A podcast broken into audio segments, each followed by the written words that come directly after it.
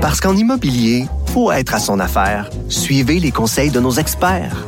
Via Capital, les courtiers immobiliers qu'on aime référer. Bonne écoute. Geneviève Peterson, la déesse de l'information.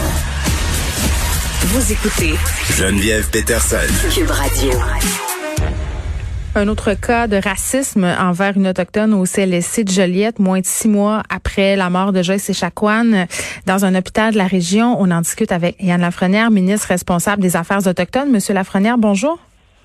Oui, bonjour à vous, Mme Peterson. Bon, juste pour faire un petit euh, résumé de la situation, là, parce qu'on fait des rapprochements euh, avec la mort de Joyce Echaquan, ça ravive un souvenir douloureux, mais euh, le cas qui nous occupe, on n'a pas de décès, c'est une situation de racisme possiblement déplorable. Mais je veux qu'on rappelle aux gens qu'est-ce qui se serait passé. Jocelyne Ottawa qui se rend au CLSC de Joliette pour faire changer un pansement. Et là, est reçue par deux infirmières et quand elle voit son nom, une lui aurait dit, on va t'appeler Joyce, ça sonne euh, comme Jocelyne, ça va être Joyce pour les intimes. Elle a eu l'impression, Madame Ottawa, qu'on riait d'elle, qu'elle trouvait ça drôle, qu'on tournait un peu en dérision le décès de Joyce euh, Echaquan, euh, d'autant plus qu'on lui aurait demandé de chanter une chanson en atikamek. Et elle aurait répondu qu'elle n'avait pas la tête à changer une chanson. Et bon, pour conclure, lorsque les infirmières ont eu fini de refaire le pansement de Madame Ottawa, elle cherchait son cellulaire, elle l'avait laissé sur le bord de la civière sur laquelle elle prenait place et l'une des infirmières euh, lui aurait dit, euh, bon, c'est moi qui l'ai dans les mains, en riant. Euh, elle lui aurait dit qu'elle voulait voler ses données. Comment vous réagissez à cette histoire, Monsieur Lafrenière? Ben, premièrement, je vous dirais bien honnêtement, beaucoup d'incompréhension. Parce que j'ai, j'ai, lu, j'ai entendu ce qui est allégué. En passant, il n'y a pas de plainte. Hein. Il n'y a pas de plainte qui a été formulée. C'est pour ça que je parle au conditionnel. Oui, mais c'est pas juste ça ce que je veux dire, c'est que malgré le fait qu'il n'y ait pas eu de plainte, nous, pendant le week-end, on a vu ça passer dans les médias sociaux. J'ai mm. demandé une traduction rapide parce que c'était en Atikamekw. Et dès qu'on a eu la version en, français, on l'a envoyé à la santé. Et hier, ils ont pris une décision rapide.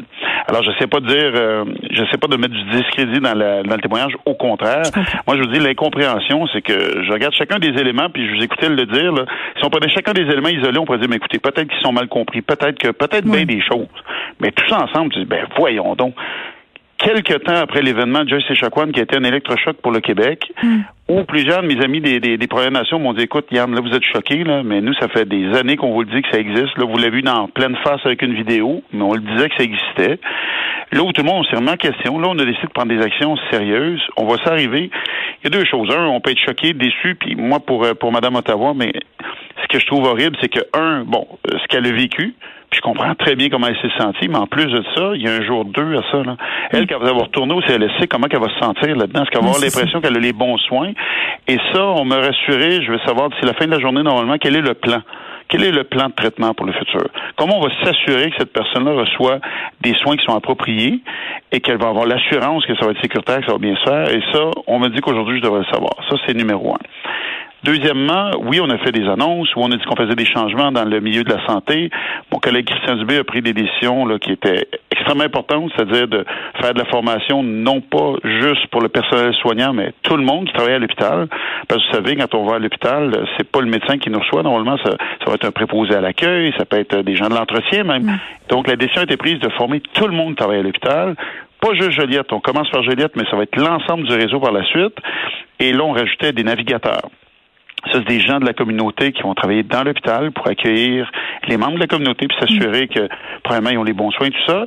Et tout récemment, là, pas six mois, là, là, deux semaines, on annonçait l'ajout d'un membre au conseil d'administration d'hôpital qui vient de la Nation anti-Québec, un adjoint au PDG en matière de relations autochtones. Enfin, vous voyez, il y a plusieurs étapes qui ont été faites. La formation, on est toujours en étape de validation avec la communauté parce que c'est pas nous qui imposons cette formation-là, on l'a développée ensemble avec la communauté anti-Québec. Mm.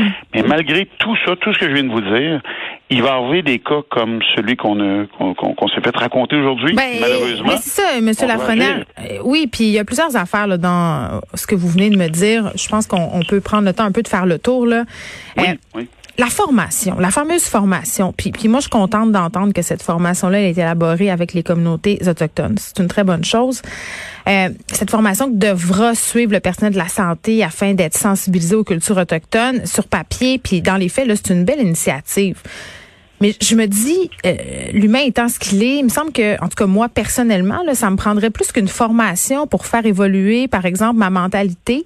Si j'étais une personne qui avait des préjugés contre les Premières Nations, parce que je sais pas si vous vous rappelez, euh, lorsqu'il y a eu cette histoire avec Joyce Echaquan, il y avait plusieurs témoignages sur les médias sociaux des gens, euh, puis des, des, personnes quand même relativement assez jeunes, là, Monsieur Lafrenière, des gens de 25, 30 ans, 35 ans qui disaient, écoutez, là, moi j'ai grandi dans telle région du Québec et j'ai grandi avec des, des idées racistes par rapport aux Autochtones. C'est encore, c'est encore là en 2021. On est encore en train de transmettre ça. Donc, c'est pas une formation qui met fin à ça. Ben absolument. Mais vous avez entièrement raison. Puis j'ai jamais vendu ça comme ça. Puis à chaque fois, je fais bien attention en disant attention, il n'y a pas de remède miracle. On ne changera pas 400 ans d'histoire en mm. quelques jours. Et je veux pas être défaitiste dans ce que je vous dis là. Je pense qu'il faut être réaliste. Mm. Il faut dire que même la formation, moi j'aime bien, puis vous excuserez la comparaison, mais c'est pas un vaccin. Quand on a cette formation-là, c'est pas fini, c'est le début. Mm. Et moi, comme jeune policier, si on m'avait, quand on me donne une formation, quand je commence dans ma carrière, puis on m'aurait dit pendant 28 ans, t'es correct, voyons donc les choses changent, les choses évoluent, puis il faut continuer de travailler là-dessus. Mm. Et la société a changé. Il y a des choses qu'on acceptait qu'on n'accepte plus aujourd'hui. Il faut vraiment, vraiment travailler là-dessus. Et moi, le plus grand danger qui nous guette, c'est de se dire, on le fait, excusez l'anglicisme, check in the box, on met un petit, un petit crochet, on le fait, c'est réglé. Mm. C'est la pire erreur qu'on pourrait faire. Fait qu'il faut, faut être honnête et transparent de se dire, regardez, oui, on va mettre des mesures de prévention en place, puis vous avez raison que la formation tout seul, ça règle pas tout. La formation combinée avec d'autres choses, on met des mesures en place, c'est vrai.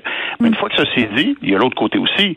Il y a des mesures préventives, mais après ça, il y a des mesures où on doit prendre action quand il arrive des cas, parce que malheureusement, on me demandait, moi, quand j'ai fait ma première annonce en novembre, on me dit, êtes-vous capable de nous garantir que ça n'arrivera plus jamais? Puis la réponse, c'est non. Je peux pas garantir ça. Oui, puis sont des humains. Il faut on n'est pas à l'abri de ça. Oui, on n'est pas à l'abri de ça. Oui, puis il y a l'éducation. Il faut peut-être aussi changer la façon dont on enseigne l'histoire. J'entendais ma fille en secondaire 2 ben, euh, cette semaine. Ben oui, elle me disait, écoute, elle était super contente. Elle disait, ma prof, maman nous fait jouer à, à Minecraft euh, Education. Il faut reproduire le moment où au Québec on a, on a négocié euh, les accords avec les Premières Nations pour faire les barrages d'Hydro-Québec en tenant compte de leur particularité culturelle. C'est de voir des initiatives comme ça de la part de professeurs en secondaire 2. Moi, je trouve que c'est un peu ça aussi la solution. Ben, c'est pas un peu, c'est beaucoup ça.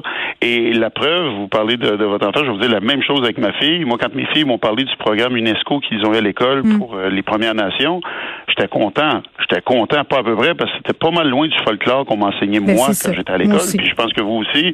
C'était assez folklorique. Et là, on est en train de revoir avec le ministre de l'Éducation, avec Jean-François mm. Roberge, on est en train de revoir le cursus.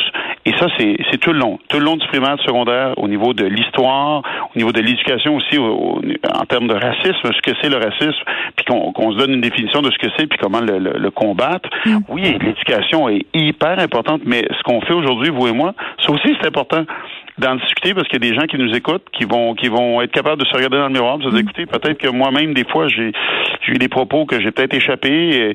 Et, je pense qu'il y a beaucoup de travail à faire. Puis je dis encore une fois, le plus grand danger, mm. c'est de penser à une solution magique.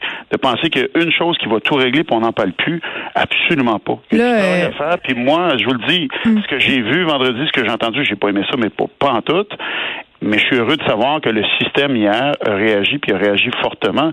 Madame Barbier, là, qui est la PDG par intérim au CIS, euh, a décidé de suspendre sans solde les deux infirmières tout de suite, a demandé à l'officier de liaison d'établir un lien direct avec la victime pour avoir un plan de traitement. Mais c'est ça, euh, excusez-moi, je ne veux pas vous interrompre, mais, mais le plan de traitement, je, trouve ça important. Vous m'avez dit je vais avoir des nouvelles parce que euh, ce qui est ressorti du témoignage de Mme Ottawa, c'est qu'elle a entendu un petit peu avant de dénoncer parce qu'elle avait peur des répercussions et le besoin de soins notamment.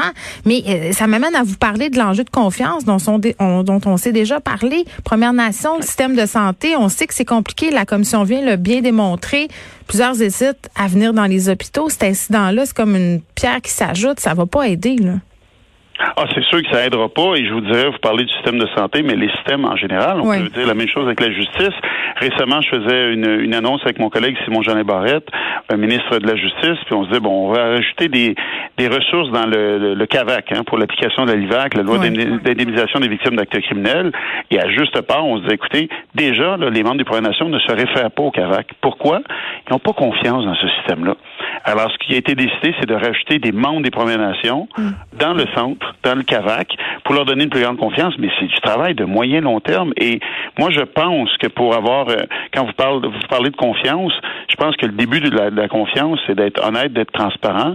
Puis moi, depuis le jour 1, je dis, attendez-vous pas un remède miracle. Là. Il va arriver des cas. Ça va être la façon qu'on va traiter ces cas-là qui vont, qui vont déterminer si vous avez confiance en nous ou pas. Mm. Et dans le cas présent, moi, je reçois des soins de santé. Puis on peut faire des parallèles avec plein de choses, là, avec violence conjugale, avec toutes sortes de, de, de dossiers qui sont horribles. Mais quand il y a un lien entre la victime et la personne qui donne soin et service ou qui est en, en lien d'autorité avec une personne, mais je comprends que les victimes hésitent à dénoncer en disant, mais écoute, moi, je retourne au CLSC. Ouais, c'est ça tente pas, là. Ah oui.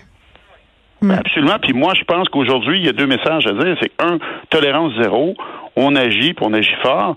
Mais deux, puis là, je vais être bien, bien prudent, puis je veux que les gens le comprennent bien. La majorité des hommes et des femmes qui travaillent dans le milieu de la santé font un excellent boulot. Puis ça, le chef Ottawa et moi, on en a parlé ce matin. Oui, ben c'est ça, parce que c'était la sœur, euh, c'est la sœur Jocelyne Ottawa euh, de Paul-Émile Ottawa qui est chef du conseil des Atikamekw de Manawan. Donc vous lui en avez parlé, vous avez parlé avec euh, le chef Ottawa. Ah ben oui, on se parle souvent, mais on Oui. s'est parlé beaucoup depuis deux jours. Oui. Mais il faut il faut contextualiser qu'il y a des gens qui font un excellent travail parce que la pire chose qui peut arriver, c'est justement mettre tout le monde dans le même bateau. Et là, ça devenait très difficile dans le vivre ensemble, dans les relations quotidiennes, ça va mettre des tensions incroyables. Il y a des gens qui travaillent très bien, des gens qui sont extrêmement professionnels, ceux qui ne le sont pas ou moins. Mais c'est sur eux qu'on doit agir, puis on doit le dénoncer. Puis même dans nos cercles d'amis, puis des gens proches de nous, ben je pense que ça commence par ça. Vous avez parlé d'éducation, tellement vrai. Ça commence par les jeunes. Et je suis heureux de savoir qu'il y a une vision très différente de la nôtre. Il y a beaucoup plus d'ouverture, il y a beaucoup plus de notions qui ont été partagées dans le vivre ensemble.